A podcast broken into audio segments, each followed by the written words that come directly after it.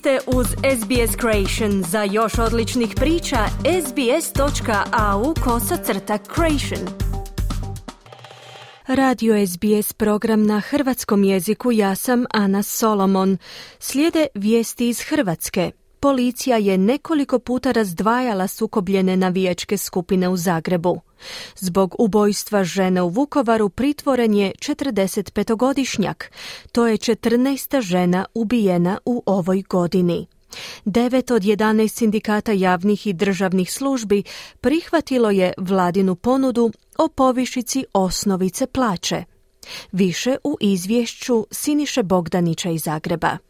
Objavljene su nove brojke o sukobima navijačkih skupina Bad Blue Boysa i Torcide uoči utakmice Zagrebačke lokomotive iz Splitskog Hajduka na nogometnom stadionu u Krančevićevoj ulici u Zagrebu. Jučer je tako prije utakmice privedeno ukupno 50 navijača, prema zasad dostupnim informacijama 13 navijača je ozlijeđeno, 11 lakše i dva teže, te im je liječnička pomoć pružena u kliničkom bolničkom centru Sestre Milosrdnice i u KBC u Zagreb priopćila je policija. Nogometna utakmica završila je u 16.55, nakon čega je policija prepratila gostujuće navijače, što je proteklo bez postupanja. Utakmicu je pratilo 3300 posjetitelja, od kojih je oko 1100 navijača gostujuće momčadi Hajduka. No navijački sukobi počeli su već u jutarnjim satima nedjelje u novozagrebačkom naselju Siget. Naime, građani su već oko 10 sati dojavili policiji o okupljanju maskiranih osoba s bejsbolskim palicama u parku Mladenaca u Sigetu, a policija je svojim dolaskom spriječila prvi planirani sukob zagrebačkih i gostujućih navijača. Druga dojava bila je oko 13 sati kada su građani vidjeli da je u ulici Izidora Kršnjavoga i u okolnoj zoni u tijeku sukob navijača.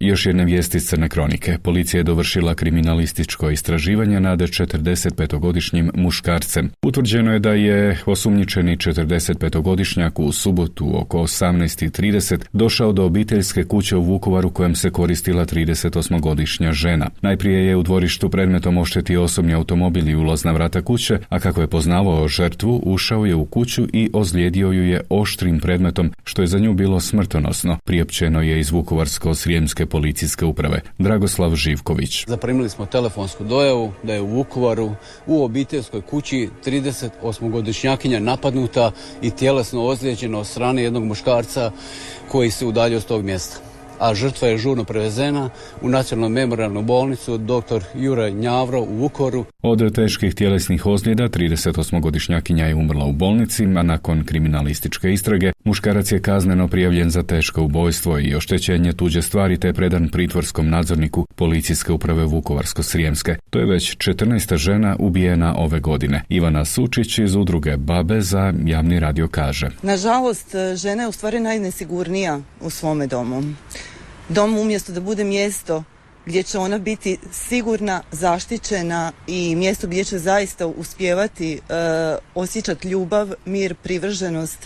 nažalost, za jednu trećinu žena, svaku treću ženu, obitelj nije sigurno mjesto. U Hrvatskoj se događa ono što novinari obično nazivaju vrućom sindikalnom jeseni. Većina članstva sindikata hrvatskih učitelja prihvatila je vladinu ponudu o povećanju osnovice i drugih materijalnih prava u 2022. i 2023. godini objavio je sindikat nakon izjašnjavanja članstva. Za prihvaćanje vladine ponude izjasnilo se 50,77% članova. Očekuje nas početak pregovora za granski kolektivni ugovor, pregovora kojima su u fokusu specifičnosti rada i položaja radnika u osnovnoškolskom obrazovanju, stoji u objavi sindikata. Vlada je sindikatima javnih i državnih službi ponudila povećanje osnovice za 6% od 1. listopada ove i 2% od 1. travnja iduće godine. Također je predviđeno povećanje božićnice sa 1500 na 1750 kuna, regresa za iduću godinu s 1500 na 1750 kuna, dara za djecu sa 600 na 754 kune, te početak pregovora o novom povećanju osnovice plaće u idućoj godini, najkasnije u trećem tjednu rujna. Upravo je taj rujan, taj treći tjedan rujna bio sporan sindikatu zaposlenika u hrvatskom školstvu Preporod, koji je vladinu ponudu glatko odbio. Željko Stipić, predsjednik ovog sindikata, objavio je javnosti da je 65,15% članova preporoda vladi reklo ne. Jer kad vama netko ponudi da će s vama pregovarati tek u rujnu o toj godini, Pa što je to nego pocjenjivanje? Kakav rujan? Godina počinje sa siječnjom. Računi se plaćaju od 1. siječnja, a nama vlada nudi pregovore, kažu, u trećem tjednu rujna. E, gospodo, ovi ljudi iza mene, oni vam jasno kažu ne, to ne može.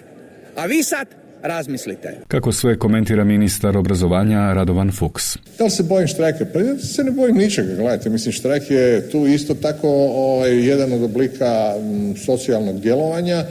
Ako dođe do štrajka, onda će se u štrajku ovaj, e, i dalje razgovarati, se razgovarati u principu mora, ali opet ponavljam, vjerujem da neće doći do štrajka. Dakle, do potpisivanja dodatka temeljnog kolektivnog ugovora i kolektivnog ugovora dolazi nakon što se sindikalno članstvo 9 od 11 sindikata koji su sudjelovali u pregovorima izjasnilo za prihvaćanje vladine ponude. Vlada će za nekoliko sati na sjednici donijeti formalnu odluku kojom će nadležnog ministra Marina Piletića ovlastiti za potpisivanje ugovora. Samo potpisivanje trebalo bi se dogoditi oko 15 sati po lokalnom vremenu. Saborska zastupnica iz redova SDP-a Sabina Glasovac, ujedno i potpredsjednica Sabora, Komentirala je za javnu televiziju navode kako bi se desnica i ljevica mogle ujediniti, a sve s ciljem izbacivanja garniture premijera Andreja Plenkovića iz Banskih dvora. Mi sada u Saboru u načelu jako dobro na tjednoj razini koordiniramo akcije i surađujemo sa progresivnom opozicijom. Međutim, u nekim projektima kao što je sad projektina, borba protiv korupcije i u nekim drugima e, nalazili smo zajednički jezik i sa onima s kojima ne dijelimo svjetonazorska i programska načela. Ako me pitate za koalicije, predizborne ili postizborne, koalicije su iznimno zahtjevan projekt čak i u programski srodnim strankama. Tu treba jako puno tolerancije, usuglašavanja, kompromisa, dobre organizacije i ni to nije lako. A mislim da su neprirodne koalicije osuđene na propast, osim u iznimnim slučajevima kad se osiguravaju vlade nacionalnog jedinstva, kada zaista se procjeni da ono svi moraju, ali svi puhati u iste gusle, što bi se to reklo. Mislim da neprirodne koalicije u kojima postoji e, jako malo ili postoje neke stvari koje nas poprilično dijele u vizijama društva, građanskih sloboda, pristupa određenim temama, nisu nešto što može dugoročno opstati. Sukobi predsjednika Zorana Milanovića s Plenkovićem i vladajućima ne prestaju. Na subotnju svečanost obilježavanja 30. obljetnice oslobađanja Hrvatskog juga stigao je i predsjednik Milanović, iako pozivnicu nije dobio. Rekao je da je ovo velik događaj koji se treba obilježavati na nacionalnoj razini. Dubrovački župan Nikola Dobroslavić objasnio je zašto nije pozvao predsjednika Milanovića na proslavu. Slijedom e, navade predsjednika Republike da svaku situaciju koristi za dnevno politička obračunavanja, za difamacije, za sijanje mržnje, za e, razdor u hrvatskom društvu i u hrvatskoj vojsci. Odlučili smo da je bolje ne pozvati predsjednika na ovu svečanost. Pokazuje se da smo bili u pravu, jer upravo njegovim e, jedno, jednostranim dolaskom, evo kao što vidimo, e, svi ste sad pod, dojmom, svi ste pod dojmom toga i zaboravili smo svi branitelje, a, a važan je predsjednik. Trebala je biti centralna državna proslava ili obilježavanje u organizaciji države, a ne županije, ali nažalost, evo ga, to je dopalo u ruke lokalne ekipe, tako je ispalo, komentirao je Milanović. Postoje i ljudi koji su naprosto sitna politička biomasa, koji resursima Hrvatske vojske i Hrvatske države ovdje obilježavaju zajednički praznik i koji e, mene bojkotiraju. Dakle, bojkotirate netko kad ne dođe tamo gdje si ti. Ovo je privatna prčija nekolicine ljudi koji pokušavaju zamotati na jedan vrlo ružan način. Dakle, ja sam došao, odao počast žrtvama i to je moja dužnost. Pola sata, pola sata, a s obzirom da se ne organizira ozbiljna manifestacija, a ozbiljna je centralna državna, ne županijska. Ovo je prevelik događaj da bi to radila županija, a županija je stranka. Mama, tata, mater, baba, strina, stranka, to tako funkcionira, nažalost. Ovdje čak i više nego u nekim drugim dijelovima Hrvatske. To je to. A što se tiče toga da nekome idem na živce, aleluja, pa to mu je posao. Posebno onima kojima trebam ići živce. Da pa će treba me mrziti. Nažalost mrzame. Toliko u ovom javljanju. Iz Zagreba za SBS, Siniša Bogdanić. Kliknite like, podijelite, pratite SBS Creation na Facebooku.